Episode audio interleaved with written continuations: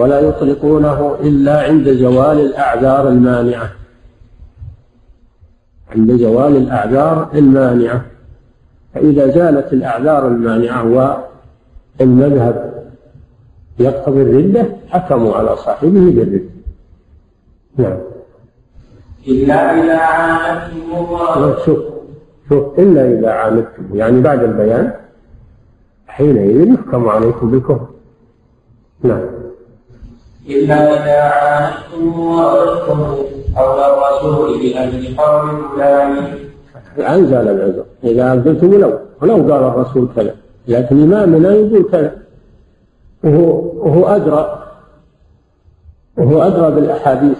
هذه يرددونها. يقولون أئمتنا يقولون كذا وهم أعلم بالأحاديث. أعلم منا بالأحاديث. فإذا قال هذا بعد البيان وأبى وحافظ على قول إمامه قدمه على قول الرسول حينئذ يحكم بكفره يحكم بكفره فإذا قيل إمامكم يقول كذا وكذا والرسول يقول كذا وكذا خلاف قول إمامكم. قالوا ولو كان إمامنا أدرى. ولا بد أن يداري عن هذا الحديث. لا بد أن يداري عن هذا الحديث ولم يأخذ به. ما دام لم يأخذ به نحن لا نأخذ به. يقول إذا أنتم قدمتم إمامكم على الرسول صلى الله عليه وسلم. وهذا هو منتهى الكفر والعياذ بالله. ادعيتم لإمامكم العصمة. وحكمتم على قول الرسول بأنه غير معصوم. ولذلك تركتموه. فهذا منتهى الكفر والعياذ بالله. وهذا موجود عند بعض المتعصبين في مذاهبهم حتى من المتفقهة حتى من المتفقهة غير مسائل الصفات. نعم. إذا قيل لهم قول إمامكم هذا مخالف للدليل دليل كذا وهذا حديث الرسول. قالوا ولو إمامنا أدرى لولا أنه شايف أن هالحديث ما يصلح الاحتجاج ما ما عدل عنه. سبحان الله. يعني إمامكم معصوم. والحديث غير معصوم؟ ما هكذا الواجب على من استبانت له كما يقول الإمام الشافعي رحمه الله أجمع أهل السنة على أن من استبانت له سنة الرسول صلى الله عليه وسلم لم يكن له ليدعها لقول أحد. لا للإمام الشافعي ولا الإمام أحمد ولا الإمام مالك ولا الإمام أبو حنيفة ولا الإمام الثوري ولا غيره. من استبانت له السنة لا يدع لا يتركها لقول أحد مهما كان هذا الأحد من العلم والفضل لأنه غير معصوم. وهم يحذرون الأئمة يحذرون من اتباعهم بغير دليل. يحذرون من تقليدهم بغير دليل. ويقولون خذوا بقول الرسول صلى الله عليه وسلم. والإمام الشافعي يقول إذا خالف قولي قول رسول الله فاضربوا بقولي عرض الحائط. والإمام مالك يقول كلنا راد ومردود عليه إلا صاحب هذا القبر يعني رسول الله صلى الله عليه وسلم. والإمام أحمد يقول عجبت لقوم عرفوا الإسناد وصحته يذهبون إلى رأي سفيان.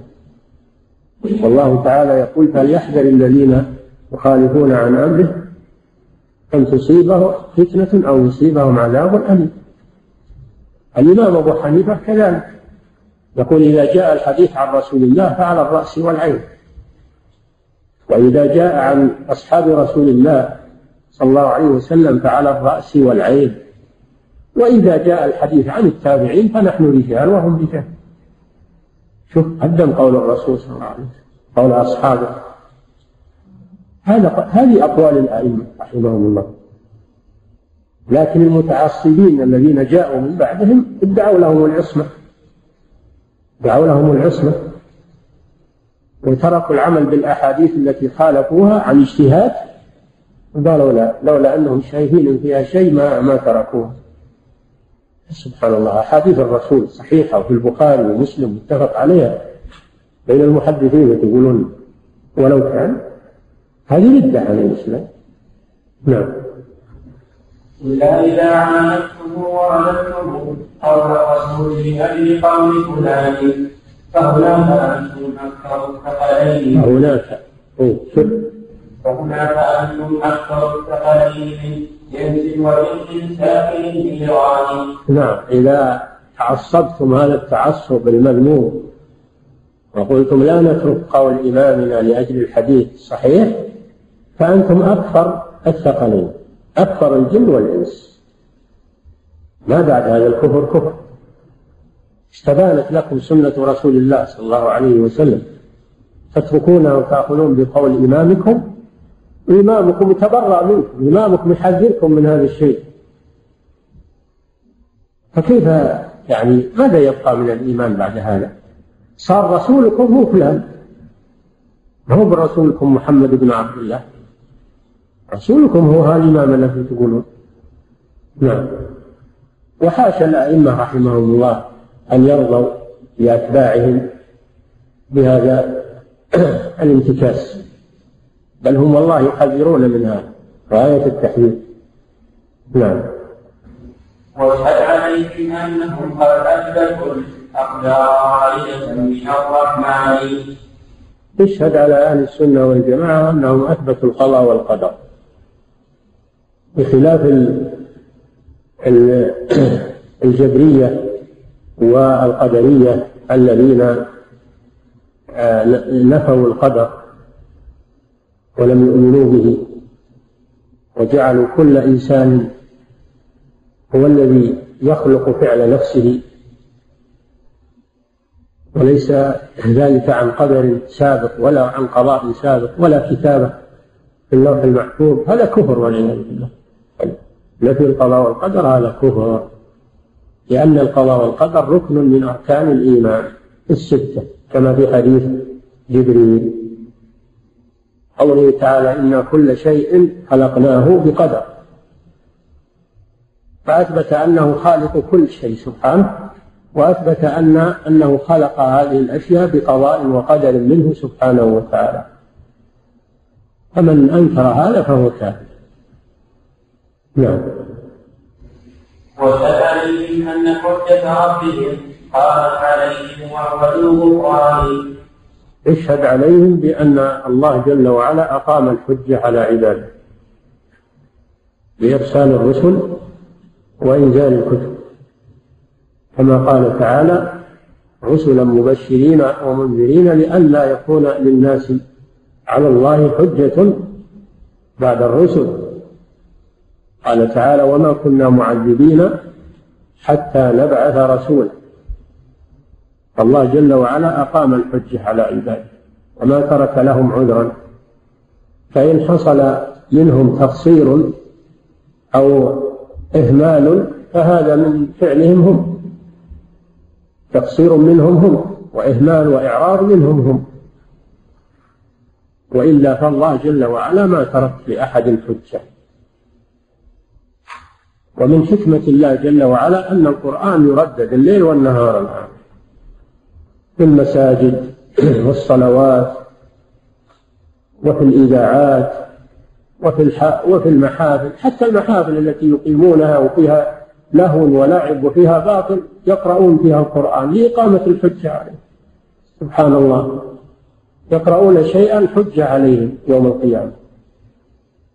يقرؤون القرآن ثم يتبعونه بالأباطيل والألاعيب والهزل حجة عليهم يوم القيامة. فالقرآن يتلى الآن في كل مناسبة وفي كل وسيلة. هذا من تمام إقامة الحجة على العباد. السنة الآن انتشرت انتشارا. كانت في الأول تنتشر عن طريق التدريس والرواية. الآن انتشرت عن طريق إحياء الكتب كتب السنة والعناية بها وإخراجها للناس توفيرها للناس بطريقة ما كانت موجودة من قبل. الآن كل غالب البيوت مملوءة بكتب الحديث. هذا من إقامة الحجة. هذا من إقامة الحجة على العباد. نعم. واشهد عليهم أنهم هم فاعلون. لحقيقه الطاعات والعصيان. اشهد على أهل السنة أنهم يرون أن الخلق هم الذين يفعلون الطاعات والمعاصي باختيارهم ومشيئتهم وإرادتهم. لا أنهم يفعلونها من باب الإجبار أنهم مجبرون عليها ليس لهم اختيار. ولا أنهم يفعلونها من باب الإكراه أو من باب أو من باب عدم المعرفة بل هم يفعلونها باختيارهم وإرادتهم. ولو شاءوا لتركوها باختيارهم. فهم يفعلون المعاصي وهم يعرفون أنها معاصي. ما هنا أحد يخشى معصية من المعاصي إلا وهو يدري أنها معصية وأنها مخالفة لكن شهوته تغلبه عليها تحمله عليها. فهم يعرفون أنها معاصي. يصلون يعرفون أن الصلاة واجبة وأنها طاعة لله. تصدقون يعرفون أن هذا طاعة فهم يعلمون الطاعة والمعصية. ويفعلون الطاعة باختيارهم والمعصية باختيارهم. ويعرفون أن عاقبة المعصية. النار وعاقبة الطاعة الجنة. يعرفون هذا. هذا مذهب أهل السنة والجماعة. أن العباد لهم أفعال ولهم اختيار ولهم قدرة وإرادة ومشيئة. يقدرون على الفعل والترك. ومن أجل هذا يثابون على الطاعات ويعاقبون على المعاصي. أما القدرية فهم بالعكس. يقولون هم فريقان. فريق يقول العباد يفعلون أشياء هم مجبرون عليها ليس لهم اختيار. فيسلبون العبد قدرته واختياره.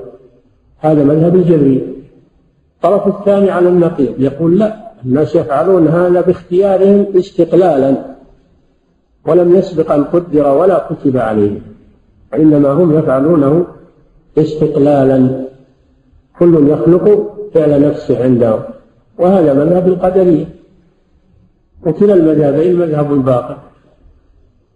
أهل السنة والجماعة يقولون أفعال العباد أفعال لهم وهي مقدرة من الله سبحانه وتعالى.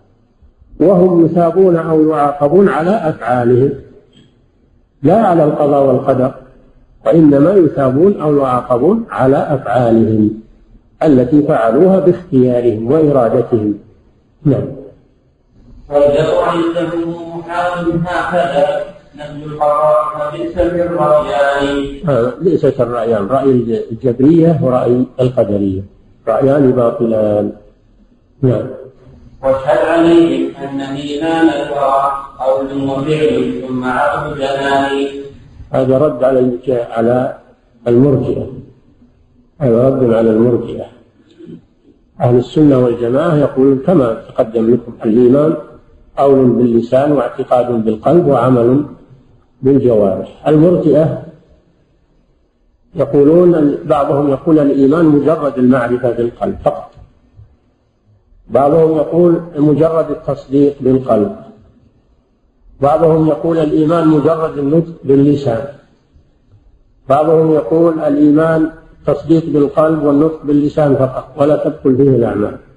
هذه مذاهب المرجئة وكلهم ينفون الأعمال أن تدخل في الإيمان. أهل السنة والجماعة يقولون الإيمان قول باللسان واعتقاد بالقلب وعمل بالجوارح يزيد بالطاعة وينقص بالمعصية. هذا الإيمان عند أهل السنة والجماعة. كما دل على ذلك الكتاب والسنة. نعم.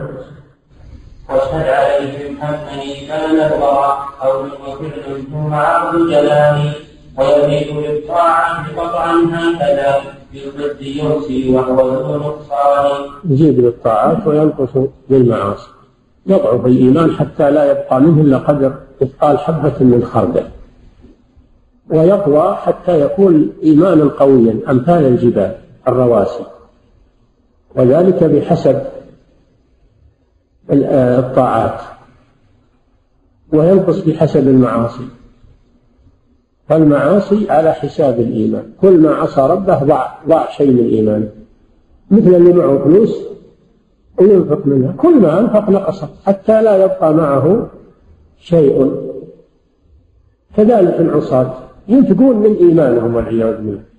ينفقون من إيمانهم. كل ما عصوا أنفقوا من إيمانهم أنفقوا أنفقوا حتى ما يبقى من الإيمان إلا حبة خردل. وقد يخرجون من الإيمان بالكلية فلا يبقى لهم إيمان. نعم. والله ما عاصينا كإمام الأمين منزل القرآن. نعم هذا رد على الجبري على المرجع أي يقولون الإيمان بالقلب خلاص. واللي بالقلوب شيء واحد ما يزيد ولا ينقص. فإيمان جبريل الأمين الذي نزل بالقرآن مثل إيمان الفاسق العاصي. اللي ما معه إلا مثقال حبة خردل من إيمان. يقولون كله سوء هذا باطل ما في شك. ما هو بإيمان جبريل مثل إيمان الفاسق العاصي. تفاوت الإيمان وتفاوت في القلوب قوة وضعفا. هذا معلوم من الدين بالضرورة. طيب المسلم العابد الذي يلزم المساجد ويتلو القرآن ويصوم ويصلي ويتعبد لله مثل الفاسق اللي يروح الحانات الخمر ودور البغى يا سبحان الله. تقولون إيمانهم سواء؟ يقولون لا الأعمال ما لها دخل. يفسق يكفر يفسد. المهم إنه يصير عاتم قلبه ومصدم قلبه هذا هو الإيمان هل بعد هذا البطلان بطلان والعياذ بالله؟ هذا تمويع للإيمان ما يبقى منه شيء. هذا مذهب المرجئة. حقيقته أنه تمويع للإيمان حتى ما يبقى منه شيء. وعدم الفرق بين الطائع والمطيع بين المطيع والعاصي. كلهم سواء عندهم كلهم سواء. الله جل وعلا يقول فنجعل المسلمين كالمجرمين؟ أم حسب الذين اجترحوا السيئات أن نجعلهم كالذين آمنوا وعملوا الصالحات سواء محياهم؟ هم يقولون إنهم سواء. ما داموا مصدقين بقلوبهم بس ما يجحد وجود الرب ولا يجحد الرسالة. كما سبق لكم مذهب الجبريل. أقر بأن بربوبية الله وبرسالة الرسول يكفي هذا أقر بقلبك. عاد لا تنطق بلسانك. يكفي أن تقر بقلبك. هذا مذهب المرجئة وهو أخبث المذاهب. لأنه خروج من الدين بالكل خروج من الدين بالكل نعم. كلا ولا إيمان مؤمنا فإيمان الرسول معلم إيمان كذلك إيمان الرسول صلى الله عليه وسلم ليس كإيمان أي واحد منا. حتى الصالحين والأتقياء منا ما, هو ما يصل إيمانهم إلى إيمان الرسول صلى الله عليه وسلم. مهما بلغ العبد من العبادة والتقى والورع ما يصل إلى إيمان الرسول صلى الله عليه وسلم. ما حد ما أحد يدعي هذا من أهل الحق أبدا. نعم. وشل عليهم أنهم لم يخرجوا أهل الكبائر في حميم هاري هذا رد على الخوارج. اشهد عليهم أنهم لا يخلدون أهل الكبائر في النار. ما دام معهم إيمان ولو بمقدار حبة خردل فهم يقولون أهل الإيمان وإن دخلوا النار بمعاصيهم فإنهم لا يخلدون فيها بل يخرجون منها بإيمانهم ولو كان قليلا. يعذبون على قدر معاصيهم ويخرجون منها بإيمانهم ولو كان قليلا.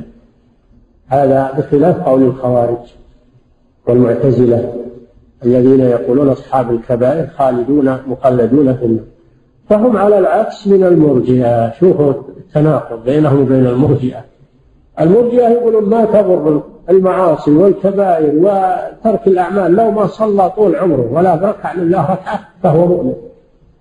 ما دام انه يعتنف في قلبه بربوبية الله ورسالة الرسول لو ما صلى أبد ولو ما أدى الزكاة ولو ما حج ولو ما صام فهو مؤمن من أهل الجنة يقولون.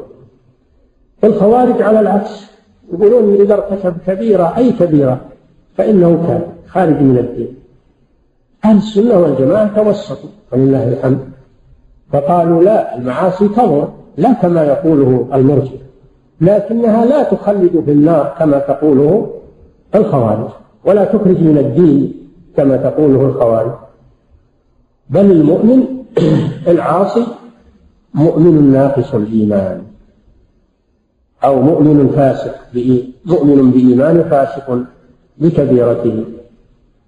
فهم أخذوا الحق من من مذهب الفريقين. أخذوا الحق من مذهب الفريقين. نعم. واشهد عليهم انهم لم يخرجوا على الكبائر في حميم آمين لم يخلدوا لأن الإخلاد معناه الترك. نعم. واشهد عليهم انهم لم يخلدوا أهل الكبائر في حميم آمين كما تقوله الخوارج والمعتزلة. الذين يكفرون بالكبائر من الذنوب التي هي دون الشرك. نعم. بل يخرجون بإذنه بشفاعة وبدونها لمساكن بجنان. يخرجون بإيمانهم أخرجوا من النار من كان في قلبه أدنى أدنى مثقال حبة من خردل من إيمان. ما دام أنه لم يخرج إلى الكفر معه شيء من الإيمان ولو كان قليلا فإنه لا يخلد في النار. نعم. واشهد عليهم أن ربهم يرى يوم المعاد كما يرى القمران. هذا من مذهب أهل السنة. ثبوت رؤية الله أهل الإيمان في الجنة. كما يرون القمر. القمران يعني الشمس والقمر من باب التغليب كما يرون الشمس والقمر صحوا ليس دونها سحاب. هذا ثابت في الأحاديث المتواترة وبالقرآن الكريم كما سبق شرحه. ردا على الذين ينفون الرؤية المعتزلة و والأشاعرة نعم. واشهد عليهم أن أصحاب الرسول خيار خلق الله من إنسان. هذا رد على الرافضة مذهب أهل السنة والجماعة أنهم يرون أن أصحاب الرسول هم أفضل قرون الأمة. لما من الله عليهم بصحبة الرسول صلى الله عليه وسلم تشرف في رؤيته والجهاد معه والتعلم منه فلا يسبقهم أحد من الأمة. مهما بلغ من العبادة والزهد والورع لن يصل إلى حد الصحابة. الصحابة هم أفضل القرون على الإطلاق.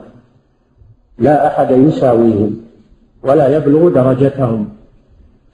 وهذا بخلاف قول الرافضة قبحهم الله الذين يكفرون كثيرا من الصحابة لا سيما أفضل الصحابة أبو بكر وعمر وعثمان يكفرونهم لعنهم الله. ويكفرون كثيرا من الصحابة يكفرون معاوية عمرو بن العاص ويكفرون الصحابة إلا أربعة بزعمهم إذا ماذا بقي مع الرسول صلى الله عليه وسلم؟ نعم. هذا مذهب باطل والذي لا يحب أصحاب الرسول لا يحب الرسول صلى الله عليه وسلم. أبدا لا يمكن أن يبغض الصحابة وهو يحب الرسول صلى الله عليه وسلم. لأن الرسول يحبه ولأن الله جل وعلا يحبه. فسوف يأتي الله بقوم يحبهم ويحبون. الذين قاتلوا المرتدين في عهد أبي بكر هم الذين صدق عليهم قول الله من يرتد منكم عن دينه فسوف يأتي الله بقوم يحبهم ويحبونه. أذلة على المؤمنين أعزة على الكافرين يجاهدون في سبيل الله ولا يخافون لومة لائم هذا وقع في حق أبي بكر وأصحابه لما قاتلوا أهل الردة بعد وفاة الرسول صلى الله عليه وسلم. حتى ثبت الله به الإسلام وقمع أهل الكفر والطغيان. الذي لا يحب الصحابة لا يحب الله جل وعلا ولا يحب الرسول صلى الله عليه وسلم. فكيف بالذي يكفرهم والعياذ بالله؟ هذا أشد. وهذا مذهب الروافض. مذهب الرافضة كتبهم مملوءة من الشتم على أصحاب رسول الله وسبهم وشتمهم وتكفيرهم والبراءة منهم. فأي إيمان عند هؤلاء؟ نعم.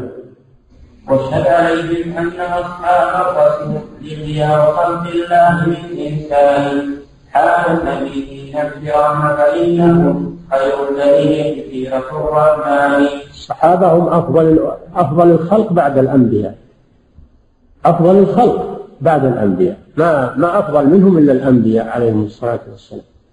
هم في الدرجة الثانية بعد الأنبياء. يجي جماعة ويكفرونهم ماذا بقي عند هؤلاء من الإيمان. نعم.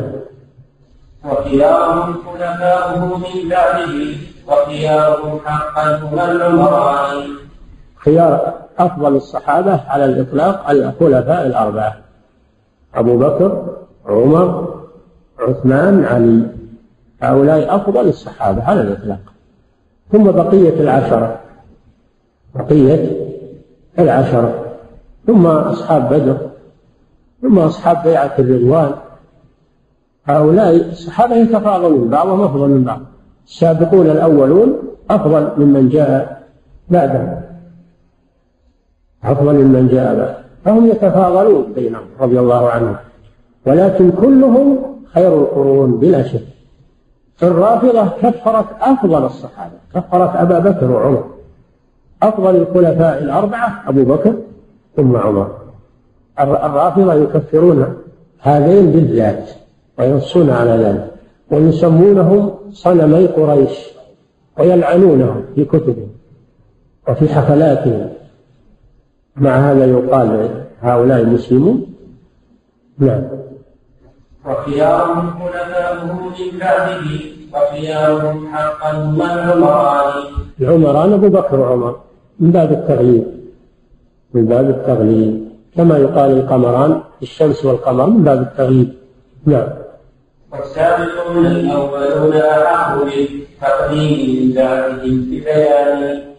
كذلك من بعد الخلفاء الأربعة يأتي السابقون الأولون بقية بقية السابقين الأولين. وهم من من أنفق من قبل الفتح وقاتل. هؤلاء هم السابقون الأولون الذين قبل فتح مكة من الصحابة هؤلاء هم السابقون الأولون. ثم من بعدهم الذين أسلموا يوم الفتح أو بعد الفتح. لا يستوي منكم من أنفق من قبل الفتح وقاتل. أولئك أعظم درجة من الذين أنفقوا من بعد وقاتلوا. وكلا وعد الله الحسنى. لا يعني هذا أننا نتنقص المقبولين. لا لهم فضلهم ولهم مكانهم وهم أفضل الأمة بلا شك. لكن الصحابة ليسوا على حد سواء بعضهم أفضل من بعض. نعم. كل أفضل رتبة لله والفضل المنان ثم المهاجرون المهاجرون أفضل من الأنصار ولذلك قدمهم الله جل وعلا في الذكر. المهاجرون دائما يذكرهم الله في المقدمة لأنهم تركوا أوطانهم وأموالهم وخرجوا مهاجرين في سبيل الله عز وجل وصار لهم هذا الفضل العظيم فضل الهجرة. لأن ترك الأوطان ما هو سهل ترك الأوطان والأولاد والأموال ما هو سهل ما يسهل إلا على أهل الإيمان الصحيح الذي تهون أمامه الدنيا وما فيها في سبيل عقيدته وإيمانه ودينه. نعم. في عروض المثبتين مع رب العالمين نعم. يا أصناف الإسلام والسنن التي جاءت عن المبعوث بالقرآن يا من هو الحق المبين أهل السنة والجماعة يعاهدون ربهم عز وجل على نصرة دينه وإعلاء كلمته وعدم الالتفات إلى من خالفهم أو خذلهم أو تعرض لهم بسوء لا يلتفتون إلى هؤلاء بل هم ماشون في طريقهم لا يضرهم من خذلهم ولا من خالفهم كما قال النبي صلى الله عليه وسلم أما الإنسان اللي إذا منه جاءه شيء من الأذى أو من تغير وقال والله من ملزوم أنا أنا أصير حرج كل الناس أصير هذا معناه أنه يدور عز نفسه فقط إنسان هو أكرم وشرف ولا وهو يمشي وإنسان والله نال شيء من الأذى قال والله من ملزوم. أصير فتاة للناس أصير أتعرض للناس. هم من يترك الدعوة ويترك الجهاد ويترك هذا معناه أنه يريد إعزاز نفسه فقط. ما يريد إعزاز دين الله عز وجل. المؤمن الحق يفادي بنفسه. يفادي بنفسه التي هي أعز شيء في سبيل الله. يقدم نفسه للقتل والجراح في المعارك مع مع الكفار. ما يقول والله أنا من ملزوم أدخل بها الخطر وها وها؟ لا. يقول لا هذا دين الله عز وجل. أنا فداء أنا فداء لدين الله. نفسي تهون علي في نصرة دين الله عز وجل. هذا أهل هؤلاء هم أهل الإيمان الصحيح. أما اللي ما يمضي إلا إذا حصل له شيء من الطمع أو من المدح أو من الثناء أو ما يتعرض له أحد ما له من هذا يعني يريد رفعة نفسه ويريد نعم. حسب الناس أن يتركوا أن يقولوا آمنا وهم لا يفتنون. ولقد فتنا الذين من قبلهم فلا يعلمن الله الذين صدقوا ولا يعلمن الكاذبين. وأشد الناس بلاء الأنبياء. ثم الذين يلونهم. ثم الذين يلونهم. كل يبتلى على حسب دينه. الابتلاء. الابتلاء هو اللي يبين الصادق من اللي ما هو صادق فلا يعلمن الله الذين صدقوا ولا يعلمن الكاذبين. وقت الرخاء ما شاء الله كل اللي يظهر في المظهر الطيب و... والشجاعة لكن لا الابتلاء والامتحان لا. تخلف الضعفاء والناس اللي تخلفوا ولا يبقى إلا أهل الثبات وأهل الدين. نعم. يا ناصر. يقف على هذا. أحسن الله إليكم. في قول الناظم رحمه الله إذ أنتم أهل الجهالة علة لستم أولي كفر ولا إيمان. هل الشق الثاني من البيت معناه أنهم ليس لهم حكم الإيمان ولا حكم الكفر؟ فيدخلون في منزلة بين المنزلتين أليس هذا المعنى لازم من قول الناظم؟ لا يا أخي ما هو هذا. يقول أنهم ما يحكمون عليكم. لأنكم كفار بسبب ما أظهرتم من المقالات. ولا يحكمون عليكم بأنكم أهل إيمان لأن هذه المقالات تحتمل. ما دامت محتملة فإنهم لا يحكمون عليكم حتى يقيموا عليكم الحجة. فإذا قامت عليكم الحجة حكموا عليكم بالكفر إذا لم تلتزموا. وإن قبلتم حكموا عليكم بالإيمان. أما قبل ذلك فأنتم موقوفون عندهم.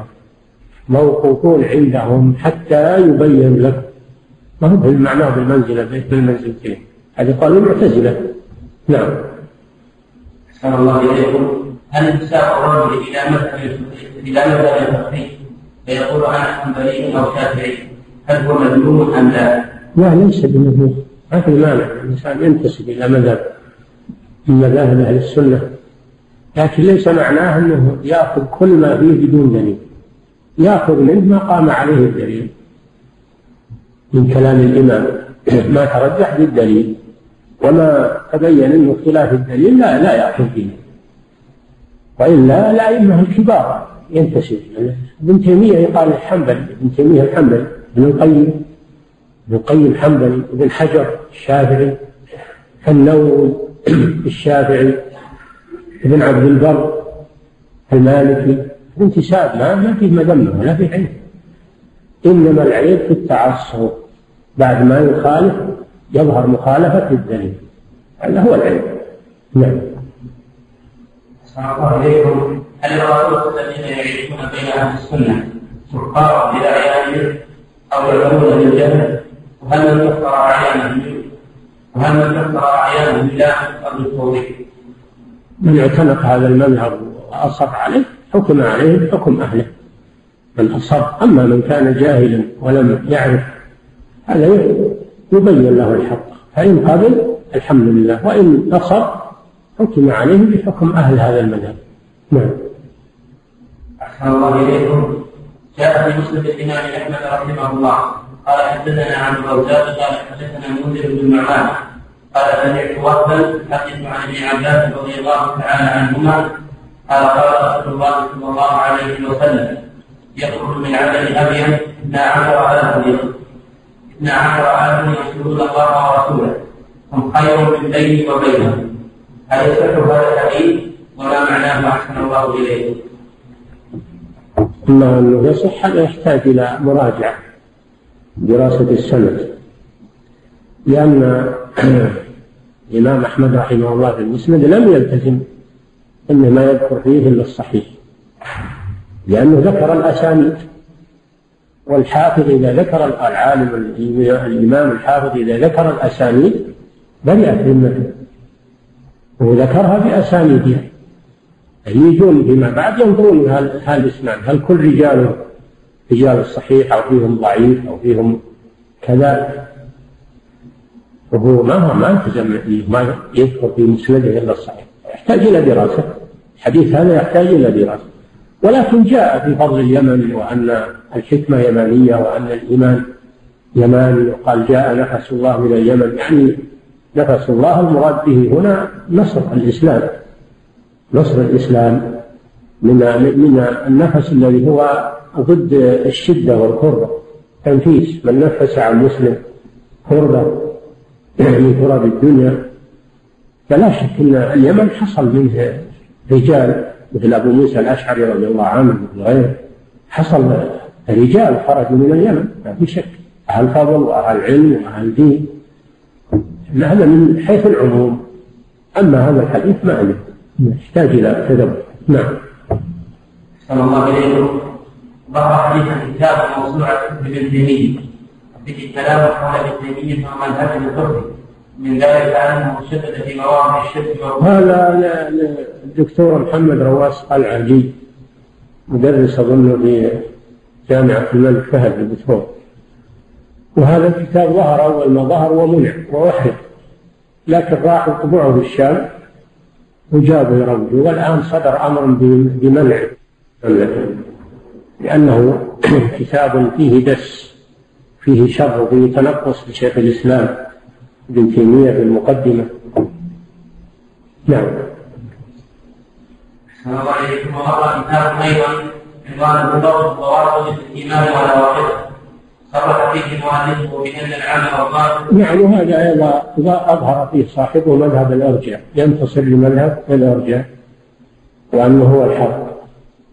والآن هو عند اللجنة وسيصدر فيه إن شاء الله بيان في التحديد وبيان ما فيه من الخلط والخبط والجهل لا حول ولا قوة إلا بالله. نعم. سابق له كتب من شاكلته. وهذا الظاهر انه مؤسسة تشتغل؟ الظاهر انه مؤسسة تشتغل لإفساد عقيدة السلف في هذه البلاد. مؤسسة سرية تشتغل. الواجب وإن سموا فلان أو فلان هذه اسماء مستعارة. نعم. الظاهر وراها ناس يشتغلون بالخفاء نعم. ينتهي الأحرار جماعة ينتسبون للسلفية مذهب الرجع هو كما ذكرنا. نعم. ما هم ولا منتسبين للسلفية خداع مكر ما هم من السلف وهم يريدون إفساد عقيدة هذه البلاد. لأنه ما بقي تقريبا في العالم الإسلامي مثل هذه البلاد. تمسك بالعقيدة ومنهج السلف. وهم يريدون يموعون هذه العقيدة هنا علشان تساوي الدنيا كلها لكن لن يصلوا إلى مقصودهم بحول الله. نعم. يا شيخ بين قول الأشاعرة أن الإيمان هو التصديق وقول الجهمية أنه المعرفة فرق بين المعرفة والتصديق. التصديق أحسن من المعرفة. المعرفة حتى إبليس يعرف ربه. فيكون عند الجهمية أنه مسلم والعياذ بالله أما التصديق فهو أرفع مرتبة من من المجرد مجرد المعرفة ولكن هو مذهب باطل لا يكفي يعني ما يكفي التصديق يعني. الكفار يصدقون الرسول صلى الله عليه وسلم كما قال الله تعالى قد نعلم إنه لا يحزنك الذي يقول فإنهم لا يكذبونك وش معنى لا يكذبونك؟ أنهم يصدقون في في قلوبهم فإنهم لا يكذبون ولكن الظالمين بآيات الله يجحدون. تظاهرون بالجحود والإنكار في الظاهر عنادا وتكبرا كما قال تعالى في الآية الأخرى وجحدوا بها واستيقنتها. استيقنتها هذا ما هو التصديق؟ ها؟ استيقنتها. ما هو بالتصديق؟ واستيقنتها أنفسهم ظلما وعلوا أي جحدوها ظلما وعلوا مع أن نفوسهم تستيقنها وتصدق بها فمجرد التصديق لا يكفي. نعم. الله عليه هل مذهب الجهمية المعروف بالإيمان بأنه معرفة بالله وأن الكفر هو هل يقول به هذا معروف في هذا الزمان؟ الجهمية. نعم تقول به الجهمية. الجهمية في هذا الزمان يقولون بهذا. نعم.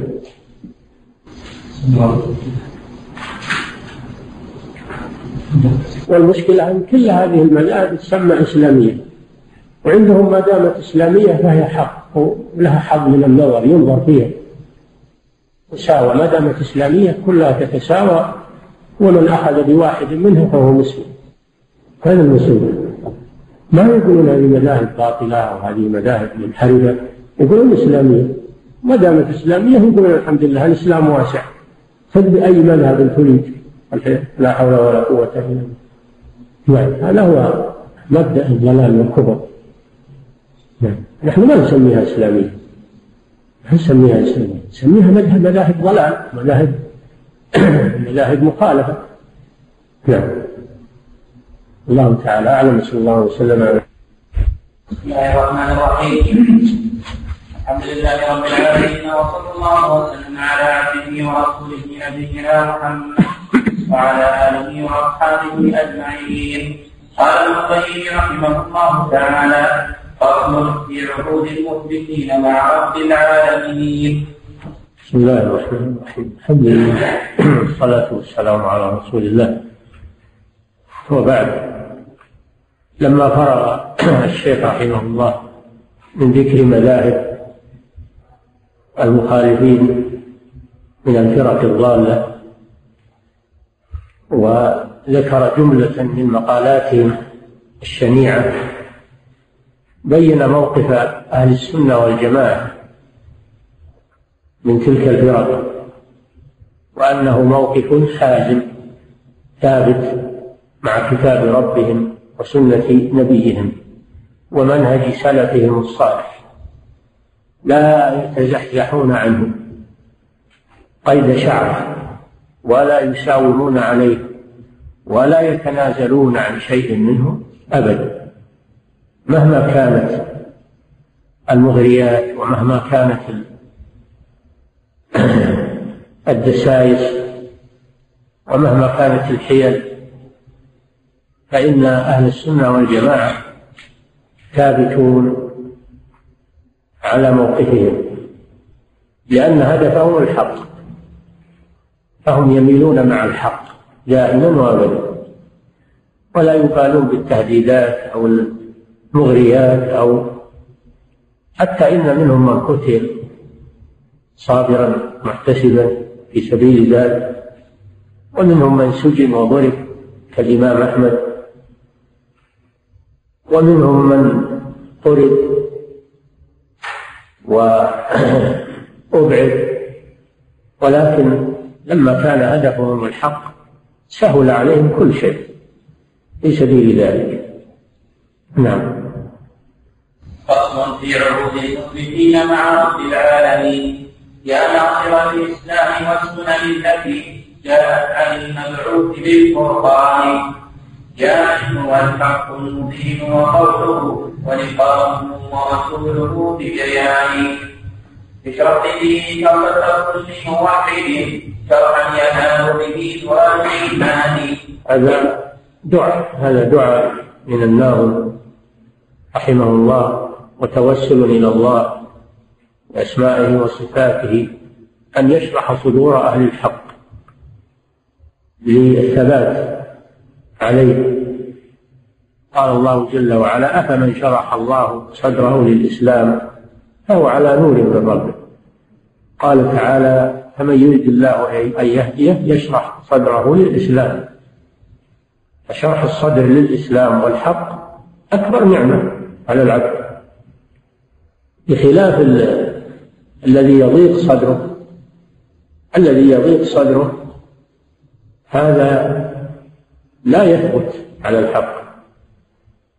أي ما جاء من الأشياء التي يكرهها فإنه يتزحزح عن الحق تفاديا لما يصيبه أو لما يتوقعه لأن صدره ضيق لا يتسع لشيء. أما أهل الإيمان والعلم والفقه في الدين فإنها تنشرح صدورهم للحق ويطمئنون إليه. ويرتاحون معه ولا يهمهم بعد ذلك ما يعرض لهم من الأمور التي قد يكون فيها مضايقات وقد يكون فيها أشياء تكرهها النفوس لكن لما كان ذلك في سبيل الله تحملوه وصبروا عليه فكانت العاقبة لهم. وكانت الدائرة على خصومهم. نعم. والحق يبقى. انقضت المحنة في عهد الإمام أحمد وصار الثناء الطيب والذكر الحسن للإمام أحمد وأتباعه. وصار الذكر السيء والغضب على خصومهم. مع ما أعطوه من القوة والسلطة والمال لم يبقى لهم ذكر. بل إنما يذكرون بالسوء والعياذ بالله. هذا موجود في التواريخ. موجود في التواريخ. وبقي ذكر الإمام أحمد ساطعا يفرح به كل مسلم. وينشرح له صدر كل مؤمن. نعم. اشرح لي صدر كل موحد. شرحا يا به والايمان واجعله مهتما بوحي كلامنا قد قاله الإفك والبهتان. هذه من هذه من أعظم الفوائد. أما من اهتم يعني يقتدى بالكتاب والسنة فهذا يكون على الحق. أما الذي يأتم بأقوال الناس وأقوال الرجال فإنه يضل ويضيع. لأنها سراب كسراب بقيعة يحسبه الظمآن ماء حتى إذا جاءه لم يجده شيئا وأما الذي يلزم الكتاب والسنة فهذا يكون ثابتا مطمئنا على بينة من ربه. نعم. وانظر حزب الهدى وانفق به حزب الضلال وشيعة الشيطان. نعم.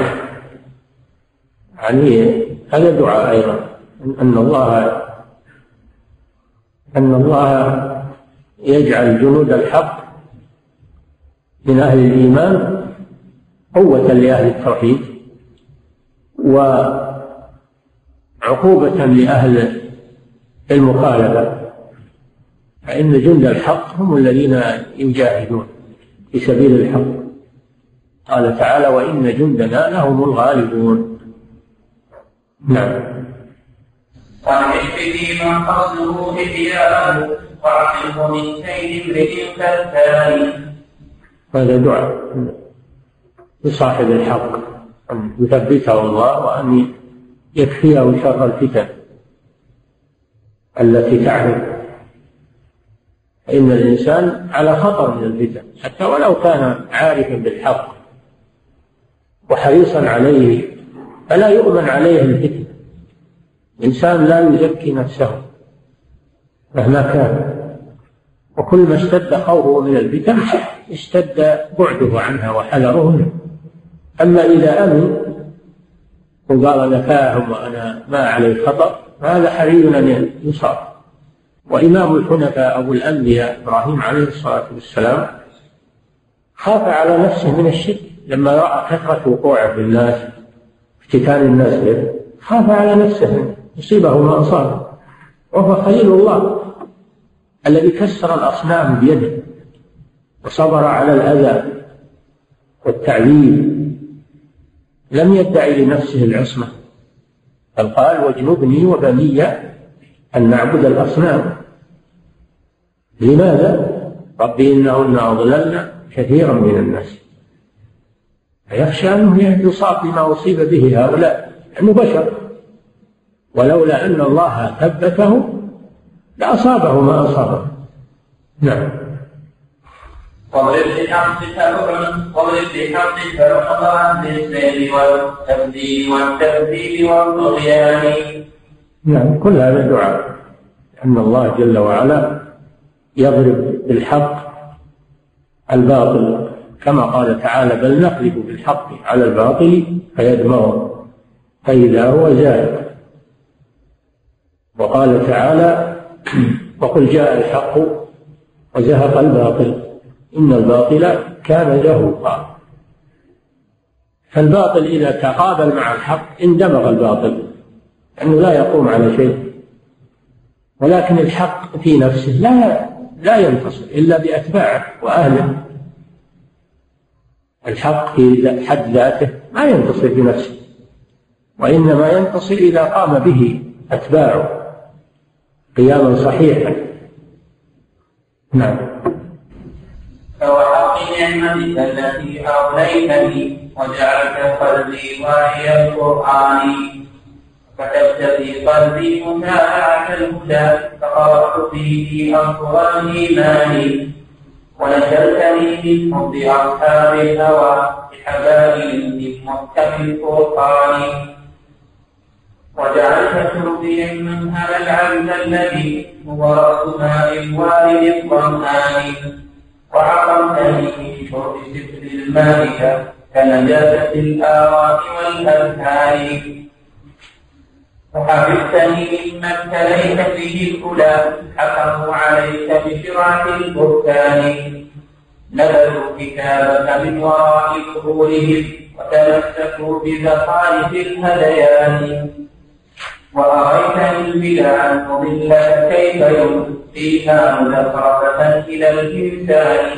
شيطان فيرى ينقشها. نقش المثبت سورة بدهان فيظن أنه حقا وهي بالتحقيق نلان بالقيعان مثل الآل الآل. يعني الشرع.